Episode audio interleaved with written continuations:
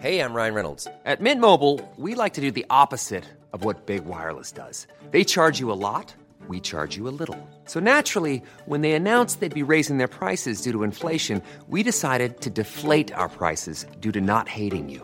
That's right. We're cutting the price of Mint Unlimited from $30 a month to just $15 a month. Give it a try at mintmobile.com slash switch. $45 upfront for three months plus taxes and fees. Promo rate for new customers for limited time. Unlimited more than 40 gigabytes per month. Slows. Full terms at mintmobile.com.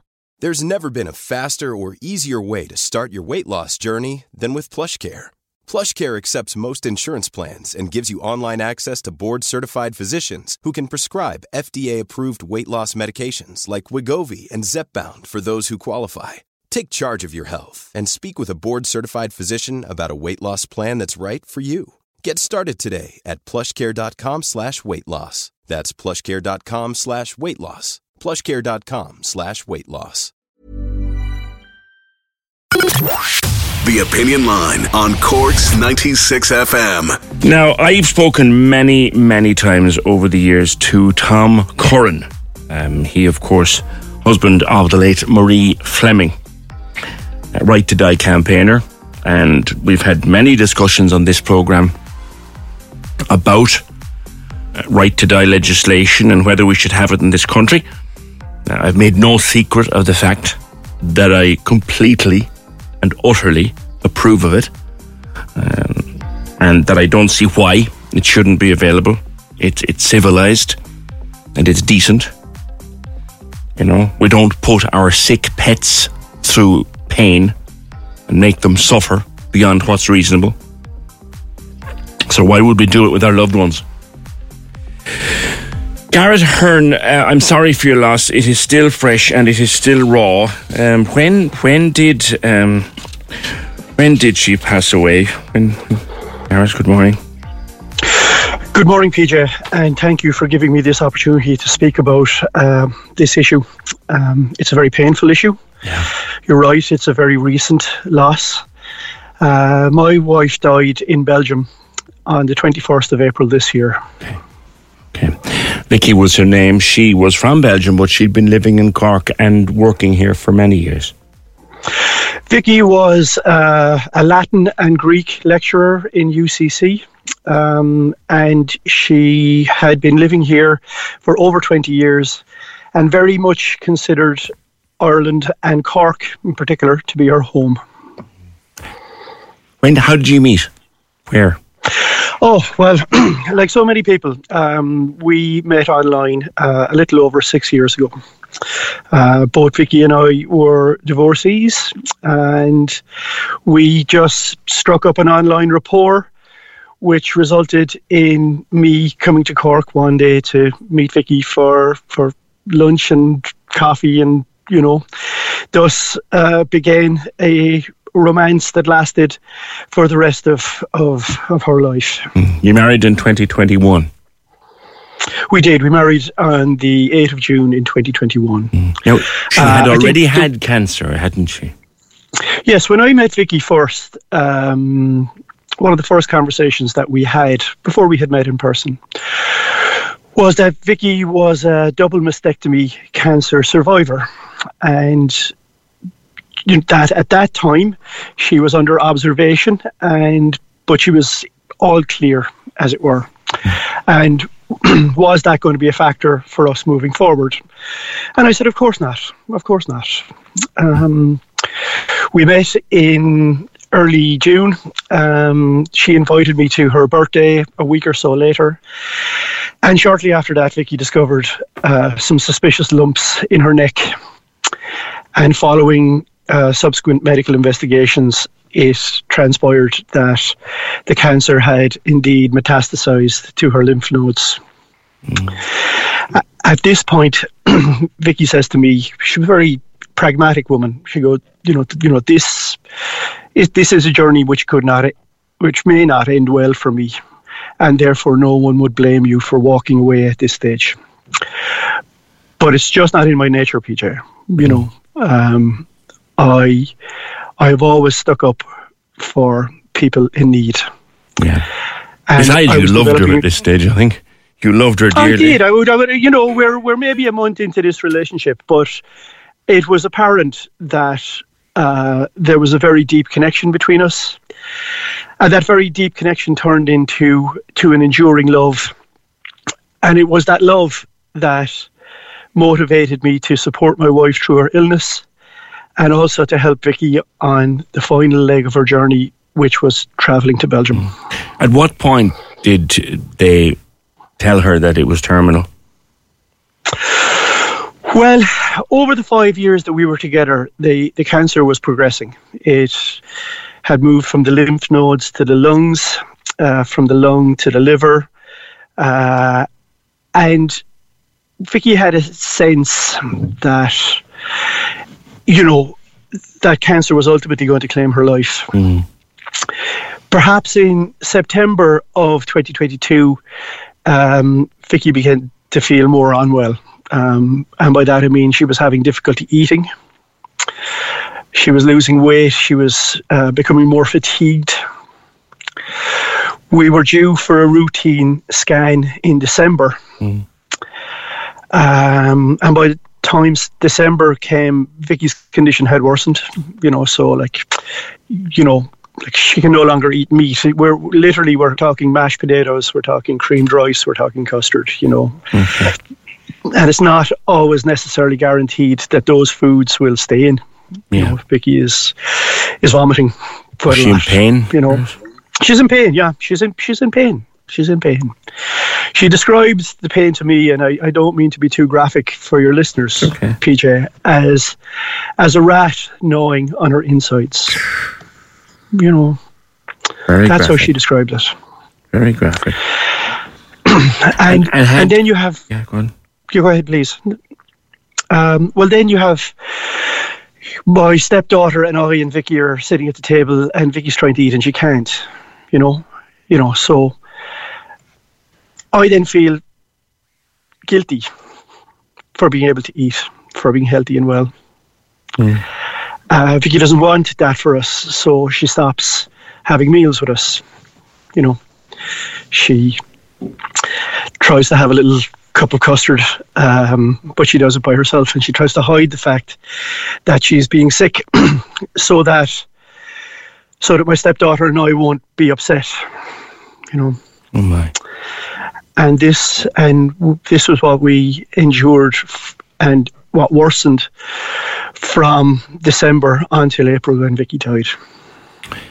Now, had you spoken about assisted dying at any point? yes, I suppose when, when the cancer had, had moved to Vicky's liver, we she had we had a very difficult conversation. Um, we filled out what are called think ahead forms, which are where the patient, um, my wife Vicky, expresses her wishes as to what would happen in the event of her being seriously incapacitated, unconscious, near death. Um, and that relates to the types of medical intervention intervention she may or may not have wanted, and you know to who she wanted to have a say in her um, end of life healthcare needs. Mm-hmm. And and you know and and to funeral plans effectively. So she'd fill we'd fill those out, and in filling those out, you know there was the there was the conversation about you know you know I'm going to die. You know you know that the chemotherapy that I'm I'm on is only going to keep the condition at bay for so long. Mm. And I knew she was right. Yeah. I knew I knew there were I had hoped at that time that there were years ahead of us, you know. Um, did you realize or did you accept that there were just maybe months at most? Well, we were lucky in that we probably got 18 months from the time of filling out those forms until Vicky's death. Okay. Um, but I did I did realise that the the clock was ticking very loudly and the time was running out for Vicky. And but I don't want to make this entirely a message of doom and gloom. And this may not be the same for everybody, but Vicky living with terminal illness meant that Vicky endeavoured to live every day to the fullest mm-hmm. to appreciate life, This is this is this is not a campaign of death that I'm embarking on, because death is inevitable and will come to us all. But our lives are finite, mm-hmm. you know, and we should enjoy them and cherish them as much as we can. And and certainly, Vicky, and I did that to the best of our ability for the entire time that we were together. Good. Even after it became apparent to Vicky that her her condition was terminal. You, you, you had a remarkable relationship, I think it's fair to say. Um, I I was very fortunate. I, I when I met Vicky and her friend, uh, I think I mentioned to Eoin English in the Independent that, uh, or the Examiner, sorry, mm-hmm. that I had that I had found my tribe. You know, yeah. Um, Vicky understood me. I understood her. Mm-hmm. Uh, we loved each other. We loved each other deeply, mm-hmm. and we were resolved to care for each other, no matter what life had in store for us. And it was that resolve, I suppose, that compelled me to to support her um, all the way to travelling to Belgium okay. for her assisted dying. Let me take a break, Garret, if you would, and I'll come back and take the story up from that point because I want to talk about the discussion and the conversation that led to that decision and your incredible decision to support her. Um, I'm talking to Garret Ahern, who lost his wife Vicky uh, on April 21st last. She died by assisted suicide in Belgium. Many of us have those stubborn pounds that seem impossible to lose, no matter how good we eat or how hard we work out. My solution is PlushCare. PlushCare is a leading telehealth provider with doctors who are there for you day and night to partner with you in your weight loss journey. They can prescribe FDA-approved weight loss medications like Wegovy and Zepbound for those who qualify. Plus, they accept most insurance plans. To get started, visit plushcare.com slash weight loss. That's plushcare.com slash weight loss. Out in February, Garret, she was in a very bad way. She'd been offered palliative care, but she was in a very, very bad way. And I think she tried to take her own life, did she? Yes.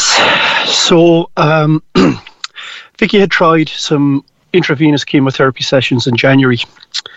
And she didn't find that they were working, or at least the side effects from it were quite severe on her. Mm. So she spoke to her consultant and ended uh, intravenous chemotherapy. At this point, we were already in the care of, uh, in the excellent care, may I add, of the palliative care team. And they had been prescribing um, pain patches and oral morphine, um, along with a variety of other medications. But the two main pain medications were uh, pain patches and oral morphine. Mm. And they weren't giving any Vicky any relief. Um, we had one um, house visit from the palliative team early in February, where Vicky had requested um, medicinal cannabis. And the nurse uh, said that it wasn't indicated for her condition and that um, paracetamol and Calpol 6 Plus, okay, might work just as well. Um, so Vicky became extremely frustrated with that. And after the palliative care nurse left, Vicky said to me, I have enough morphine in the house to kill an elephant. What if I drank all that? Okay. So I had worked in a suicide prevention charity in Limerick uh, when I lived there, uh, and I have seen the effects of people uh, taking their own lives mm. or attempting to take their own lives. And I had said, look, from my my lived experience, that will not work well. That you will become unconscious, that you will vomit and aspirate into your lungs, and that you will end up in a vegetative state in in you know in hospital for whatever time you have left. So don't do it. You know. Mm. But the pain for Vicky was unbearable. And one night in mid February, when my stepdaughter had gone to a friend's house, Uh, Vicky turned in at eight o'clock, which wasn't uncommon. She had spent she would spend quite a lot of time in bed at this stage. I would call up to check on her frequently, and on this one occasion, she she seemed at peace. PJ. Yeah. She um, she had told me she loved me. She told me she loved Lena, um, our stepdaughter, and that she just wanted to sleep now. So I said, okay, okay. And I went downstairs. At this stage, I had been sleeping on the couch for the past number of weeks because just being close to Vicky, you know, caused her physical pain.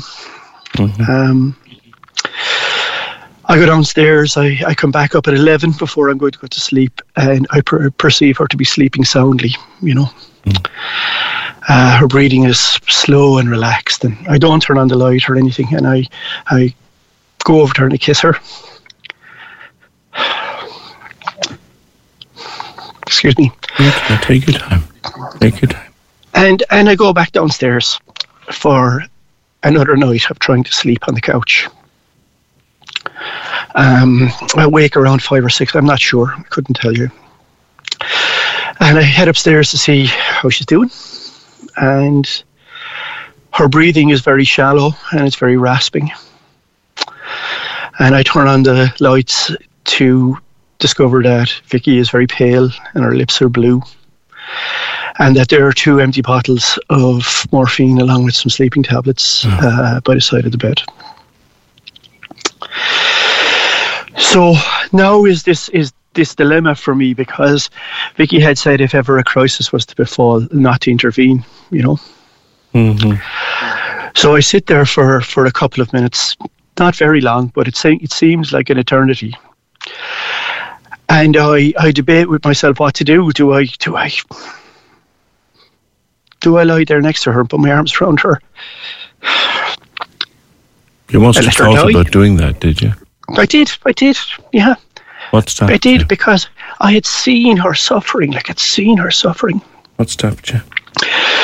I um I was a Red Cross volunteer for, for a while and I worked as part of a, uh emergency response team where in the company that I work for. So I had fairly extensive first aid training, you know. And, and also during the suicide prevention work you would encounter people that perhaps would have overdosed or be in, in similar distress and you would know how to intervene to to, to assist them.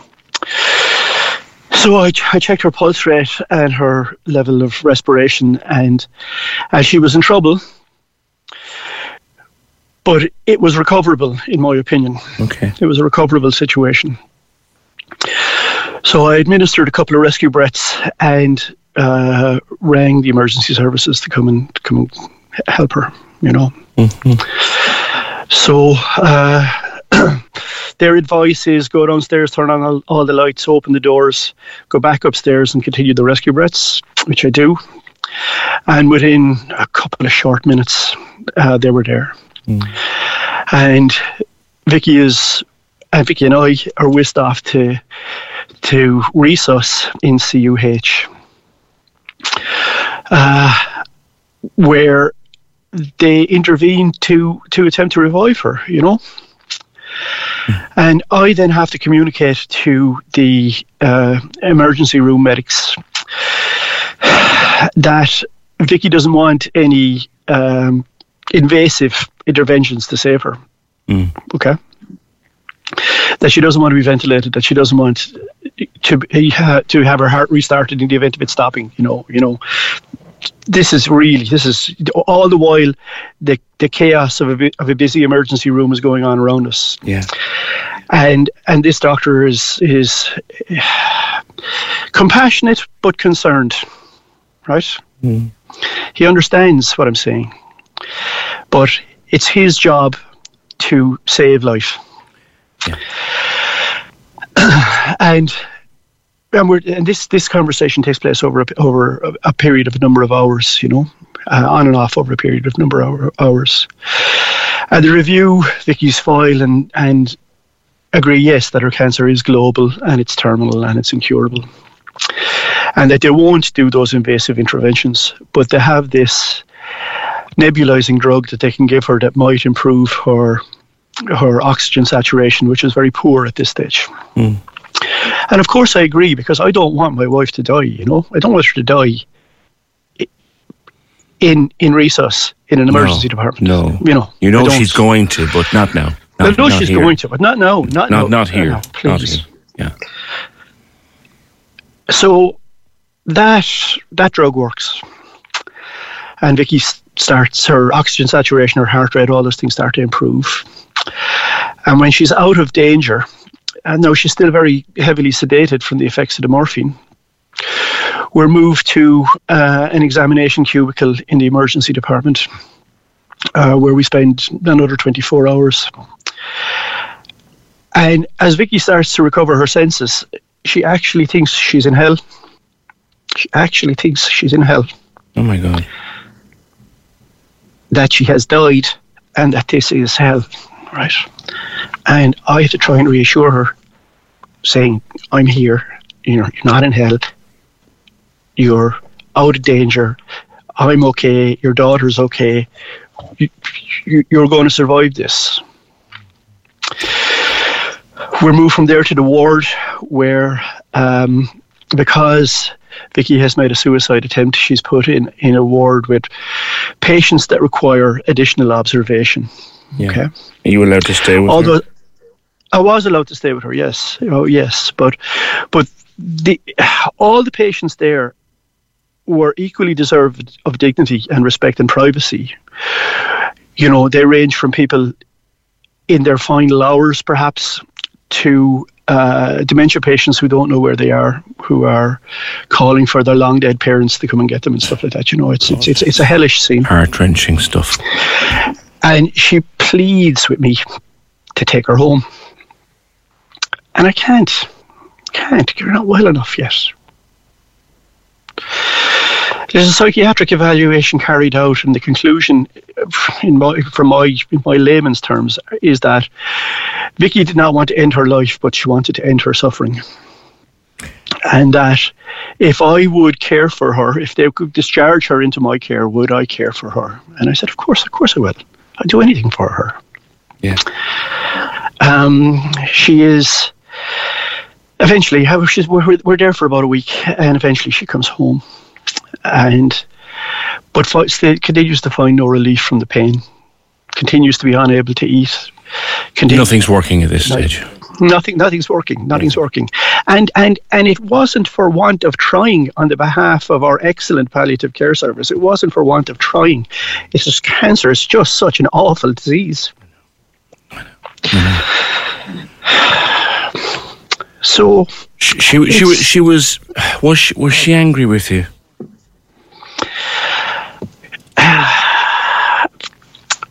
people near the end of their life start to withdraw from their loved ones. And she was angry with me for saving her. Yes.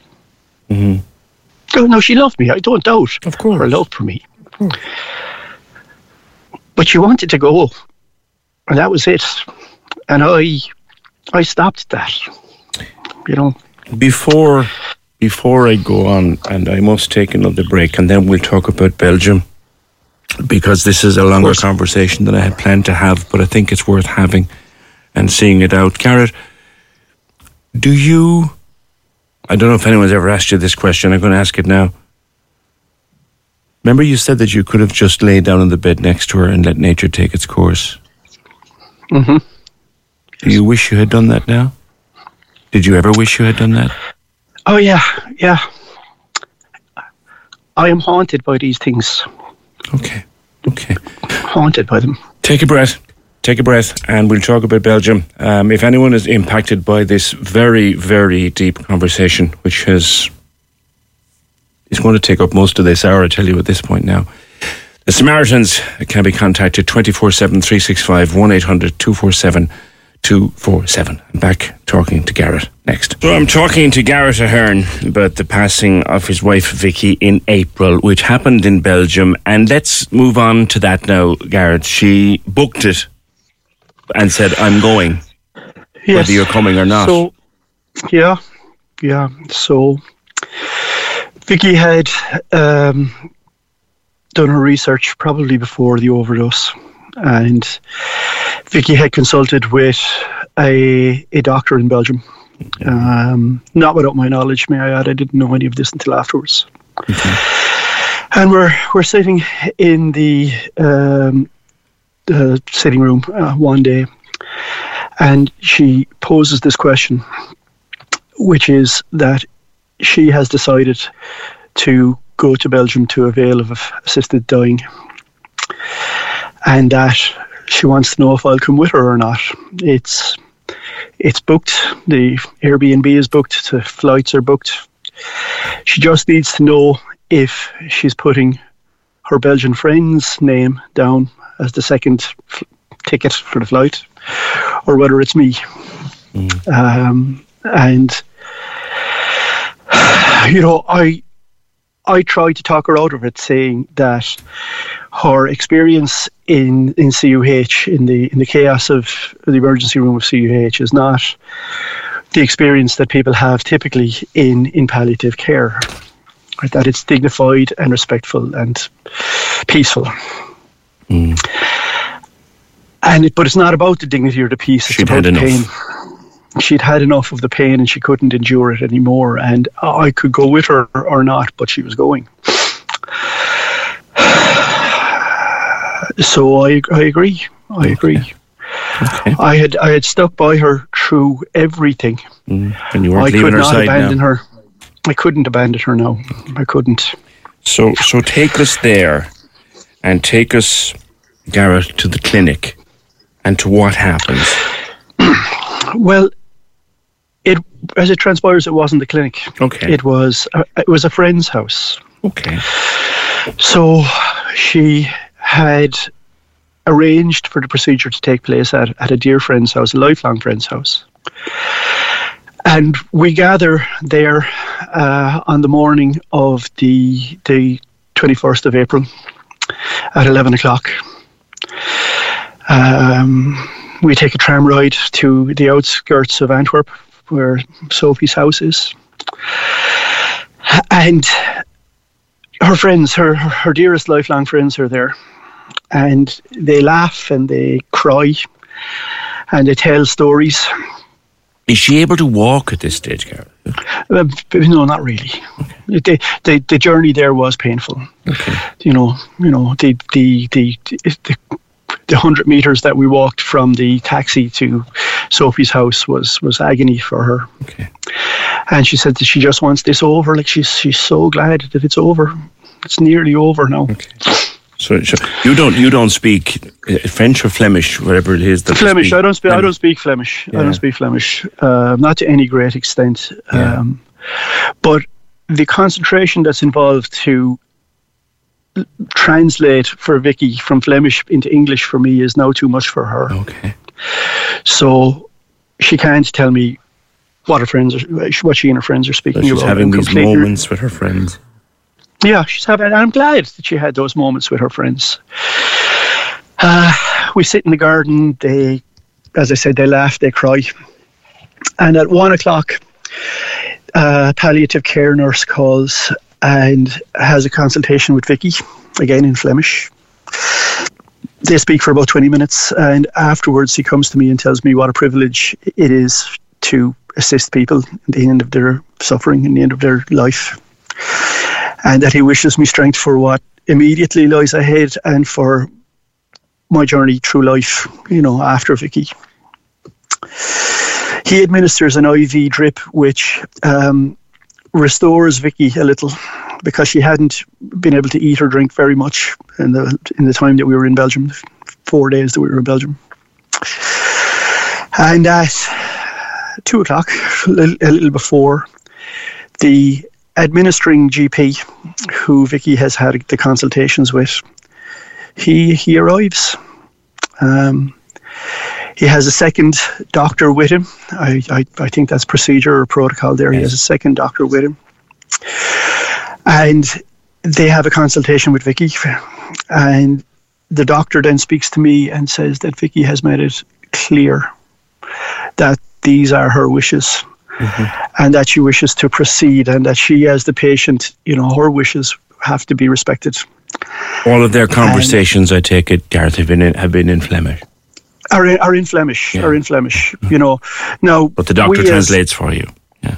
he speaks to me afterwards for five minutes and tells me what's going to happen. And what's going to happen is that he's going to administer a general anesthetic, and that that will take uh, a number of minutes to work. And then he's going to administer a muscle relaxant. Now, um, to to to add to my tragedy, I had had a child die in Crumlin Hospital a number of years ago, I'm sorry to hear that. and and his death was horrific to observe. Um, the the desperate gaspings for breath in the final throes of life. So I had asked the doctor, "Do I need to prepare myself for that?" And he said, "No, it will be very peaceful." Uh, he administers the general anaesthetic to Vicky. Hmm.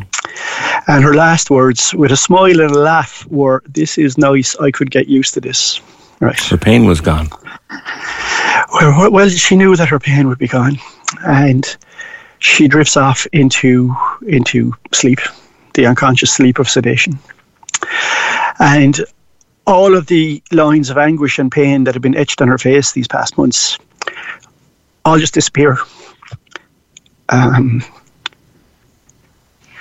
she is young and fresh faced and healthy and relaxed looking. The two doctors and the nurse, after a number of minutes, come to the couch where Vicky is laying, overlooking the garden. And they tell me they're going to proceed and they administer the muscle relaxant. And and within moments, within moments, a few short seconds, to my untrained eye, all signs of life and pain had ceased in my wife. And she was dead. And how did you feel in that moment, Gareth? I would have I would have to say like like certainly grief and loss and sadness. But probably overwhelming relief. That that the pain that she had endured, both both physical over the past number of months and psychological for the past ten years when she had cancer, were now gone. And that she was at peace. So I felt a sense of relief, I suppose, more than anything else. And when relief washed over you, how did you feel about that? Because some people, I know, some people, when they start to feel relief, they almost, they almost resent themselves for that.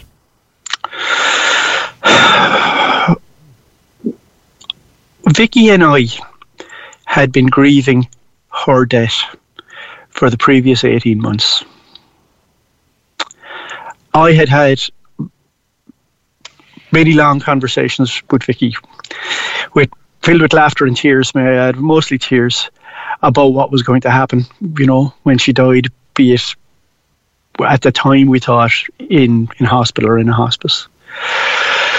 So I had I had plucked up my mettle. I had strengthened myself for this. Um, I do feel a sense of guilt. Yes, I do feel guilt. Um, but when I sit down and, and debate with myself, when I when I when I berate myself for feeling guilty, I say, no, this is what she wanted, and she made it perfectly clear that this is what she wanted, an end to her pain and her suffering, and and I'm glad that I was able to be there for her for that. Now, thank you for the tenderness with which you've told the story, Gareth. Um, there's a silence in this around me in this room here. You could you could hear a pin drop. But what's important is that you you want how much more it would have meant to be able to do that here in Cork is what I'm trying to get. I believe so. And we have an Oireachtas committee discussing this at the moment. And and there are there are a multitude of of different opinions that all have to be taken into consideration in relation to this. And I am no expert in any medical field, but the story that I've just told you and your listeners, PJ, is is the horror of my lived experience. Okay, and that that horror. I'm not the only.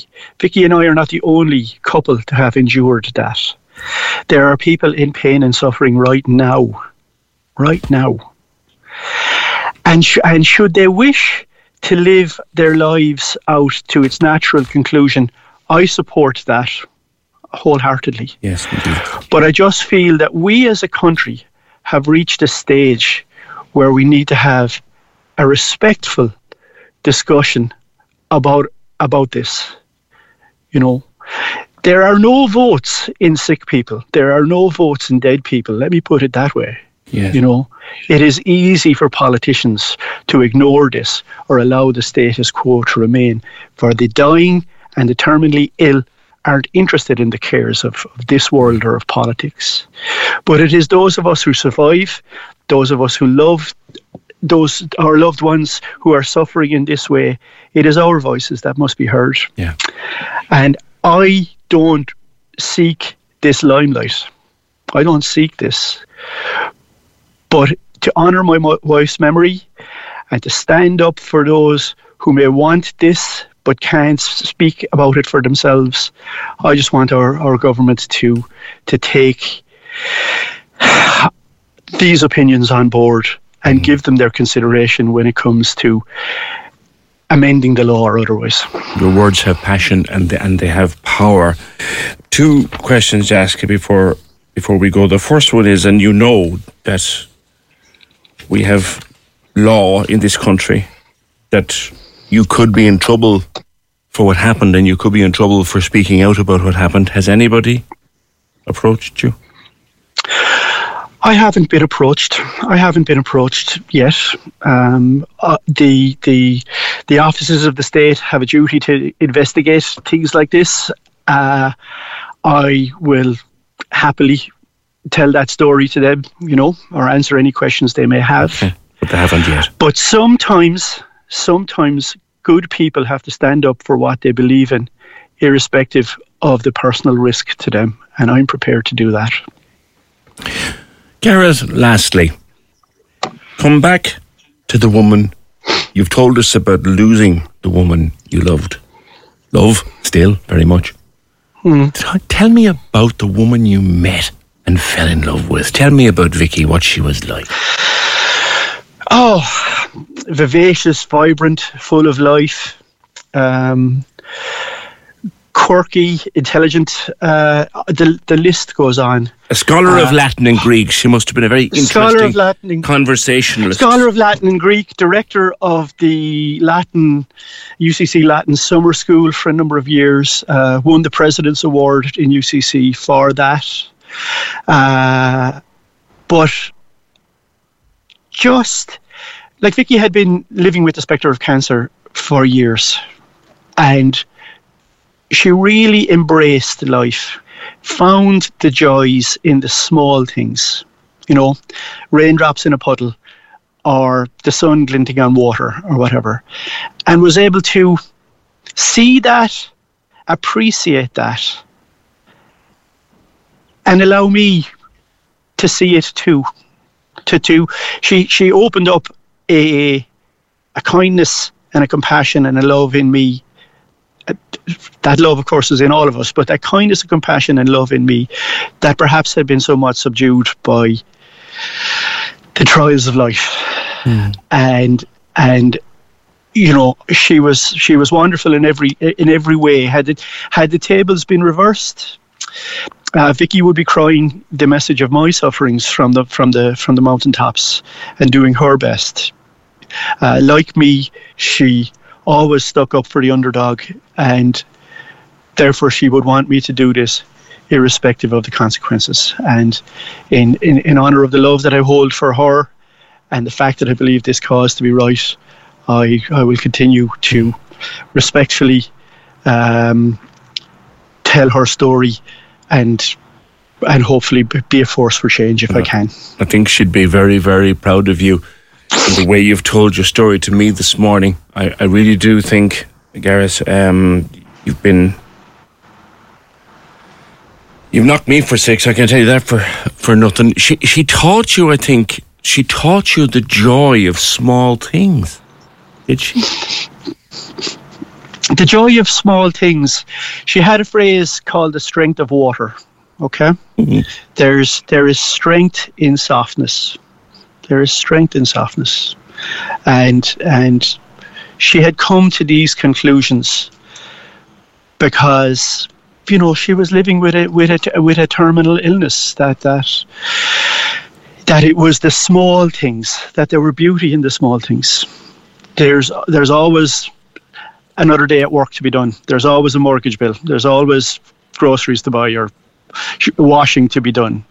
But this these moments, this time that we have is finite, and that we must enjoy it you know, to the fullest of our ability. And um, she taught me that, and it's a lesson that I will uh, I, I cherish, and I will carry for the rest of my life. It is a, knowing Vicky Janssens, loving Vicky Janssens, has enriched my life immeasurably.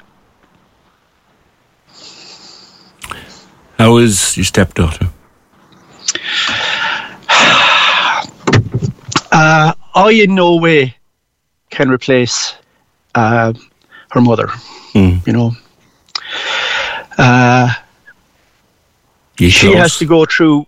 We're we are close. We are close. She lives with me. We she's a, a, a teenage girl with all of the, the joy and complexity that goes with that. Good I'm luck- sure your Good luck with that, my friend. Good yeah, yeah, yeah, yeah, Uh, but she she is suffering that loss too.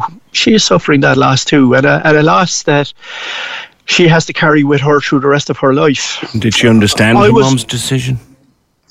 She did, yeah, and she was supportive of it. Yeah, she was supportive of it. So- but that doesn't take away from the fact that her mom isn't going to be there on her wedding day, or her mom isn't going to be there, you know, uh, when she has her first child, or her mom isn't going to be there for all the things that a daughter needs a mother for in life. Know. You know, she just has to rely on, just has to rely on me.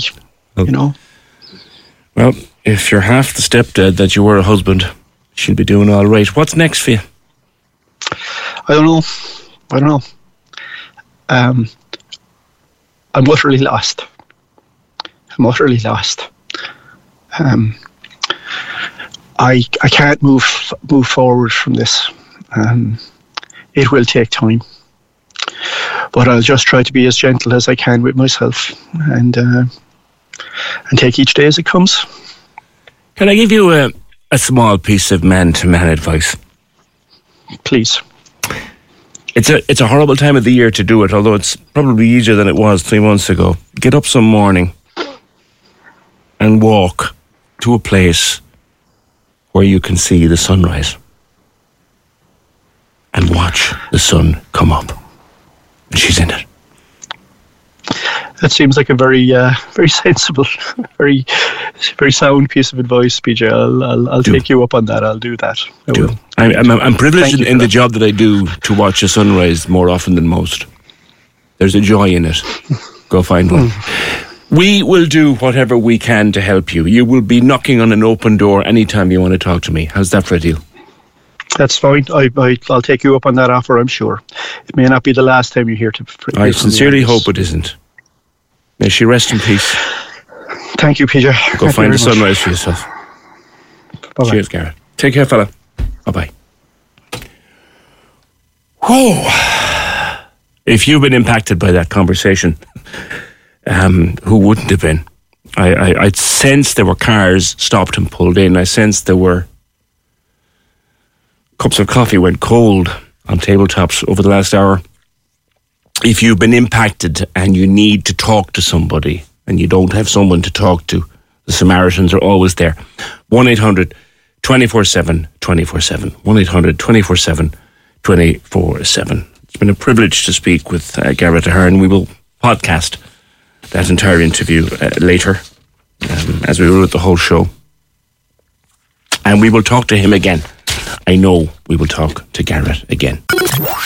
The Opinion Line on Corks 96 FM. Hi, I'm Daniel, founder of Pretty Litter. Cats and cat owners deserve better than any old fashioned litter. That's why I teamed up with scientists and veterinarians to create Pretty Litter. Its innovative crystal formula has superior odor control and weighs up to 80% less than clay litter. Pretty Litter even monitors health by changing colors to help detect early signs of potential illness. It's the world's smartest kitty litter. Go to prettylitter.com and use code ACAST for 20% off your first order and a free cat toy. Terms and conditions apply. See site for details.